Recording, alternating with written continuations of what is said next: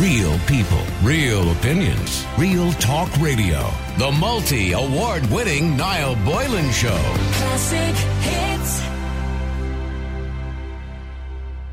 Now, the Foreign Affairs Minister, who has a trail worn out at this stage to the Oireachtas Committee, uh, is there again over the controversial Champagne Party. Now, of course, this is not unique. The same thing is happening in the UK at the moment with Boris Johnson, more or less. And the news follows weeks of controversy over the gathering of Depart- the Department of Foreign Affairs staff. And at the centre of it all, of course, is Simon Coveney, who was also at the centre of Merrion Gate as well, held in the aftermath of Ireland winning the seat on the UN Security Council. To join me and give me a little bit more information on it and what his feelings on it is, Peadar Toibin from Aontu, uh, leader of Aontu. Good afternoon to you, Peadar. Good afternoon. Uh, Peadar, I mean, look, you know, Simon seems to have a trail warrant to the Oireachtas Committee at this stage. You know, I mean, obviously he was there for Merrion Gate. He's now there again in relation to this party. He says he didn't attend the party at the, you know, the Iveagh House, but uh, because there was a strict lockdown in place at the time. But he did attend the office, and people seemed to be working when he was there. Yeah, this is a, a, an incredible situation. So the context of this is that this uh, party happened at a time when tens of thousands of ordinary people were being sanctioned uh, for COVID breaches. So I put in a parliamentary question uh, in June of last year, and that found out that over 40,000 people at that stage had been fined by the state for breaching uh, COVID regulations. We also know that people have been sent to jail uh, for breaching the, the, COVID regulations. And a woman was sent to jail before Christmas for not wearing a mask, for example. That's right, yes. We, we know of a priest who was actually fined for saying mass. Uh, uh, uh, during that period of time. Uh, and we also know that you know the restrictions were phenomenally draconian on families, especially families who are burying their loved ones. So this would have been at the time where we would have had the E5 and 10k rules, etc., etc. Yeah. Exa- exactly, yeah. and people were, were, were burying their, their, their, their, mothers and fathers and brothers and sisters uh, without the support of the community, uh, practically, you know, on their own, uh, you know, during this period of time, and also that you know businesses we're, we're massively suffering. Um, you know, we know that tens of thousands of businesses have lost massive money. Businesses are going out of businesses. Uh, even still at the moment, we have a, a, a ludicrous situation that we have a quasi-lockdown even today happening across the country. If you walk around towns and villages, you'll see pubs and restaurants closed uh, at the moment. So, you know, really draconian lockdown and restrictions, the longest in Europe, the most restrictive in Europe, and also the most costly in Europe. Um, our Aontu has done research to find out that 41 billion euros have been spent by the state um, you know, ameliorating supporting businesses, etc., etc., exactly. payments, etc. But now they did put they put a picture up. Of course, this is how this all started. There was a picture of them all who they seem to be all enjoying themselves um, with their champagne, etc., etc. They're they're saying or their argument was it wasn't a planned event, although the drink had to come from somewhere. So somebody did. You don't just arrive into work with a load of drink. So uh, it clearly was planned to some extent. But I suppose Micheál Martin dismissed it two weeks ago and said, "Well, that'll be the end of the the, the end of it. We're not going to be talking any more about it." But I suppose in the wake of what's happening in the UK with Boris Johnson now, you know, Simon Coveney obviously feels he needs to answer, answer questions to the Oireachtas Committee.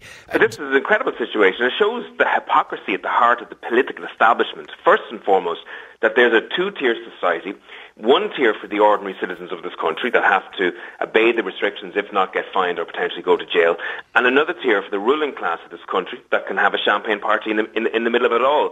And at the same time that we have most of the media class and the political class you know, pointing the finger at Boris Johnson for doing roughly the same. You know, the department admitted that they broke the restrictions. The minister knew about the fact that they broke the restrictions, and he says he was there an hour and 40 minutes or 100 minutes after um, the the photograph is taken. It's really hard to believe that you know by that stage you know, the, the champagne bottles are back in the fridge and everybody back at the computers working away. You know, it's, you know, if the minister knew about it then, he had a responsibility to make sure that people were sanctioned according to his own rules, the rules of his own government. Mm-hmm. But as we, as you have mentioned before, the government don't abide by their own rules. The rules are for other people. And the Zappone affair was another example of this where well, I suppose, well, I suppose, the argument is they're playing it down saying, look, this this was people who were at necessary work in the Department of Foreign Affairs. They had a little bit of a celebration because, of course, they had won the seat in the UN Security Council, and that somebody had just obviously ordered champagne. And that was an impromptu picture that happened to be taken. And to be fair, Peadar, across the country during the lockdowns, there were occasions when everybody would have bent the guidelines a little bit, maybe, and done something. Maybe they, Listen, they you know- d- didn't adhere strictly to the guidelines. I'm on the record in saying a dozen times, even on your own show, that much of the restrictions were OTT, were over the top, uh, that didn't make sense, they were illogical.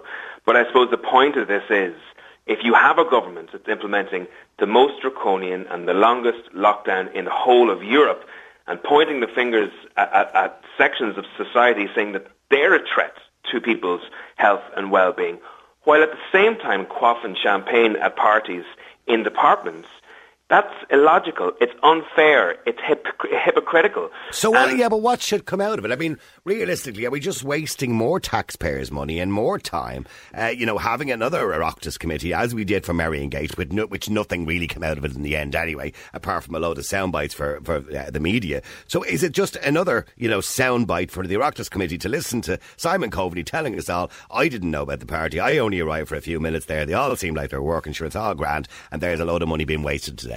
Well, the- well, the first and foremost thing is if you don't have accountability, you don't have change. You cannot change the culture of a government or a country if nobody ever gets censored for the actions that they take. If you say to people, it doesn't matter what you can do, you can flout any rules you want because you're a class of your own, you're better than us, well then, you know, nothing's going to change in this country. But if you bring about a new culture, if you reform the political class and you say, from now on, politicians civil servants have to abide by the same rules as everybody else, and if not, there will be censure, there will be sanction. People will Well, lose didn't, their did, jobs. did, did Leo Varadkar say that you know they had no authority over civil servants, which sur- surprises me. Mind you, that was the same comment that I was almost fell off my seat the other night on the late watching the Late Late Show when Ryan Tubridy asked uh, Micheál Martin in relation to the eight o'clock closing and the curfew, so to speak, on the hospitality industry and when it was going to be uh, you know lifted, and he said, "I don't have the authority to answer that question. That's up to Neville." And I, I'm paraphrasing, but what I, I, sat there in aghast that the leader of the country on a national television, the most popular national television program in the country, says he doesn't have any authority, and th- that to me blew me away. But listen, Niall, it's and this is what's happened for the last two years.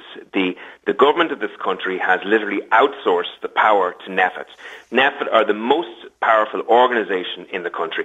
You know, I, I as a TD have had to ask journalists to ask NPHET questions in relation to the logic behind their restrictions.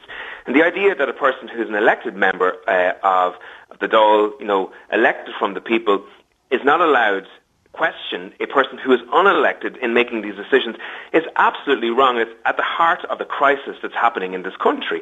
Um, you know, and you know, I've seen the government make decisions amongst the uh, in the in their cabinet on the basis of never telling them what to do, and then driving to RTE and announcing those decisions while TDs such as ourselves have had to watch that on the televisions. It's absolutely wrong. There needs Okay, to should, should should people lose their jobs? People should lose their jobs if they broke the restrictions. People should be fined if they broke the restrictions. You know, the, what happens to Mary and Joe on the street uh, of the average town in this country should no, be no difference than what happens in the department or in the government. and is the minister ultimately responsible for his own The, staff? the minister is ultimately responsible. I don't believe that the minister didn't know that this was happening within his department. And if the minister didn't know this was, was happening in, in the department, he should have known. And as soon as he did know, he should have applied the rules. He didn't apply the rules. They thought they were going to get away with it. And it's only because opposition TDs such as ourselves are kicking up about this hypocrisy that now they're starting to say we should have an investigation into this.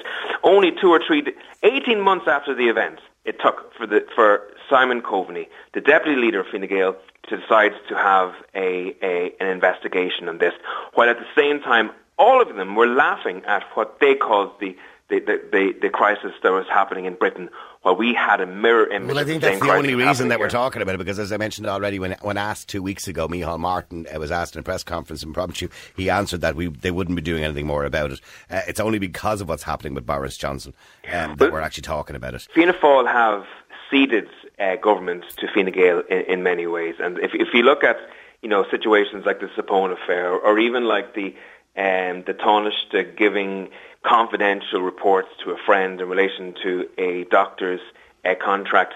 You know, Fianna Fáil have never stood up to Fine Gael in relation to what's happening, and and, and it's in, in many of the ways it's, it's one of the reasons why Fianna Fáil's vote is, is is so low at the moment. There's, Micheál Martin is simply doing his best to stay in position for another 12 months. Okay. And they're not standing up for what's right uh, in, in, this situation. Finally, Peadar, just before you go, um, uh, I'm sorry to catch you off guard on this one, but IBEC have suggesting taxing child benefit. Now, they haven't put a threshold, but the threshold in the UK is 51,000 sterling, which is about 70 grand euro. Um, would you agree with the taxation if indeed the money was ring fenced and used for child support services? Would you would you agree for, with that? Yeah, we, we, we, would agree with that because it doesn't make sense that people who are earning millions of euros uh, on an annual basis, the Michael O'Learys of this world, uh, have uh, you know, are, are able. Well, he did get, offer to give it back at one stage, and, and that, that made sense. Like, but it doesn't make sense that people on really high incomes in this country are getting money from the state, money that's designed to help people on low and middle incomes to try and survive. They don't need the money. The money is being wasted uh, in, in that spending and should be going towards childcare. We have a crisis in the childcare sector already. Ireland spends a fraction of what other countries in Europe spend, and as a result, people are paying equivalent to mortgages. Uh, people on low and middle income. A lot of people do rely on that money, and you could argue that okay, seventy thousand sounds like a lot of money, but in today's society, when you've got increasing bills and increasing costs and mortgage costs and everything else, for a lot of people, that 140 quid a month, you know, goes into maybe the kitty to bring the kid away on holidays during the summer. And I and I do get that. He's, you know, I mean, so what would you set the figure at? I, I personally, I would set the figure at a, a hundred thousand euros coming into a household in relation to it. Um, I think that's. Um, you know, a, a so that's combined, a hundred thousand combined. Yeah, a, a family get that, that's earning a hundred thousand euros uh, shouldn't be getting child support at the moment. Do you um, believe shouldn't be getting it or should be taxed on it? Is well, I, I, I, I, believe should be taxed first and foremost, but in the long term, uh, and the difficulty here uh, arises if you start to take people out of certain payments, it can cost more to actually carry out the administration of taking them out of that payment. And what I would look for the government to do is to find out, is it feasible to do that? If it isn't feasible to do that, it should be just on the basis of, of taxation. Well, I mean, it's, e- it's easy enough to administrate. They do it in the UK. It's quite simple. All you do is declare it as income. And, then it, and then it becomes taxable after a certain per- after a certain point. Well, you, you got to understand that the average wage in the state is about 40,000 euros. So you've got mothers and fathers currently who are trying to pay rents of, you know, up to two grand That's uh, why I'm surprised you're putting it at a 100,000, Peadar, for a, for a joint income or well, for a combined to be, income. To be taxed at that stage. So that mm. means that, that it's taxed, it's not completely wiped out. They, they will still be getting up to uh, 50% of that income mm. uh, into the household at that level. But people who are earning 40, 50,000 euros a year, who are struggling with, with, with mortgages, struggling with rent, it doesn't make sense that they have to pay another mortgage for their child's care uh, to be able to go to work. And we need to make sure that the state gives money to those who needs it, and those who, and those who don't shouldn't get it or should be taxed on that basis. Okay, listen, thank you very much indeed, Peadar Toby. Thank you, uh, leader of Aontu. Thanks for joining us. Real people, real opinions, real talk radio. The multi award winning Niall Boylan Show. Classic hits.